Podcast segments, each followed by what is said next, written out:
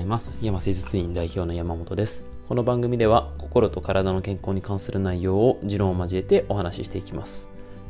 今回はですね、僕が苦手な運動をする理由というテーマでお話ししていきます。もともとですね、そんなに僕あの運動得意じゃないんですよ。うんえー、一応部活動でサッカーとかやってましたけど、えー、高校生のにねん生のタイミングでもうちょ、えー、と途中でやめちゃいましたし、それこそその高校の時のなんだ体育授業体育の授業のなんだ せんごひゃくメートル 走とか、えー、と下からにばんめっていう、そんな感じの遅さですね。でそんなにそのサッカーやってたって言ってもそんな強い、ね、高校でやってなかったですし、そんなに特筆して何かっていうのは正直ない。まあ何かしら運動はなんかしてたけど別にみたいな感じだったんですね。で、まあ、今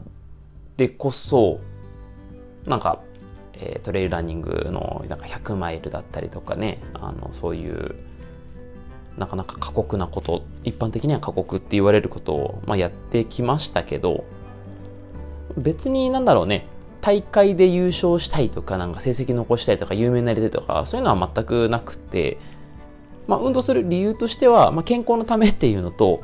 えーまあ、健康のためっていうのはかなり大きいですね。もう健康のなんかメカニズム的なところは大体分かってきたので、やっぱ運動した方が絶対的にいいっていうのがもう理論的にも感覚的にも分かってきたのでやるっていうのと、えーまあ、ストレス解消とかはあるんですが、ストレス解消ってよくね運動の効能でありますけど、正直そんなストレスないので、あんまストレス解消っていうところは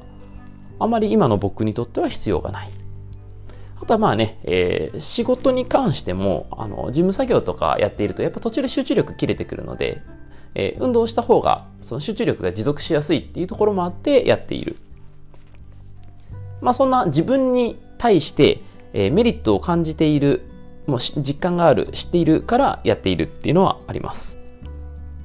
まあ、主には最近はまあランニングしたりだとか、えー、ジムに行って筋トレしたりだとか、まあ、その程度ですね。何かチームスポーツとか、えー、そういうのをなんか特化してやってるっていうのは全然ないですね。スポーツの、あのスポーツというか、えーと、サッカーの、えー、中学生のチームにトレーニング指導行くっていうのはあるんですけど、僕自身は今はもう全然サッカーをやってない状態ですね。で、まあ、そんな自分の理由もあるんですが、それ以上にですね、やっぱり仕事柄トイレに来ていただいてるクライアントの方に説明できないとダメだなっていうところ、説得力ないとやっぱりダメだよねっていうところがかなり大きいですね。例えばまあトレーニング指導をするにしても、こういうじゃあトレーニングエクササイズしていきましょうで説明、口頭で説明できても自分ができなかったらなんか説明のその説得力っていうのがあんまりないんですね。自分がこういうふうにやってみせて、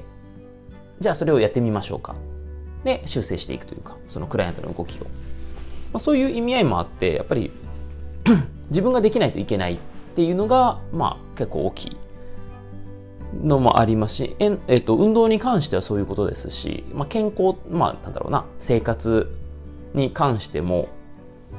セラピスト自身が健康じゃないとなんかあのお前できてねえじゃんっていうツッコミが来てしまうので、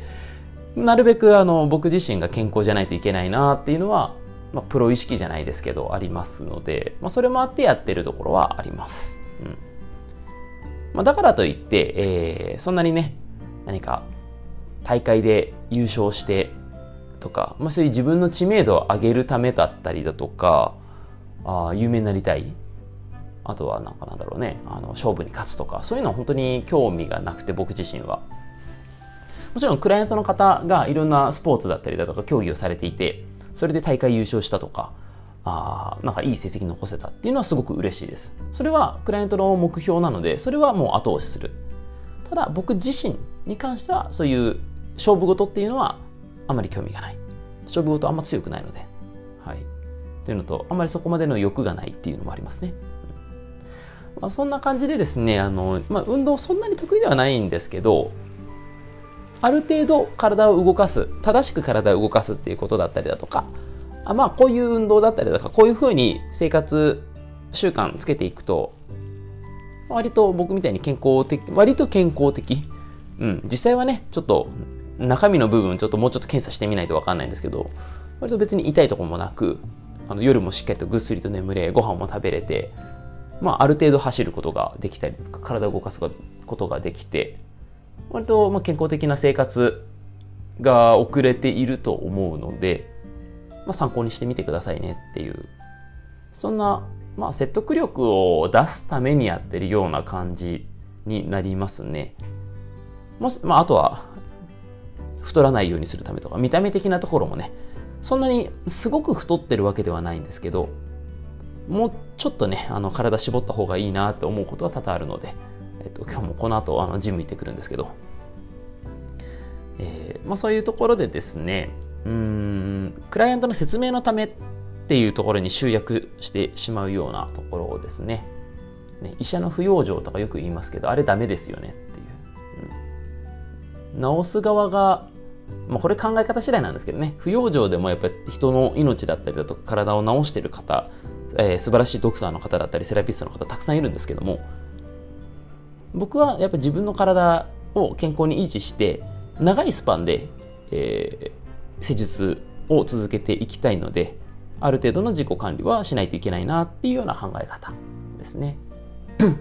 あとはあの美意識的にあんまり太りたくないっていうところはあります。うん、あんまりねいいものではないので、はい、そんな感じで、えー、苦手な理由、苦手な運動ですね。僕が苦手な運動をする理由について今回はお話しさせていただきました。特にね健康、誰かこのポッドキャストを聞いていただいているリスナーの方の健康云々じゃなくて、ね、あの僕の話みたいになっちゃったんですけど、まあ、たまにはこういう回も許してください。はい、そんな感じですね。えー、この番組では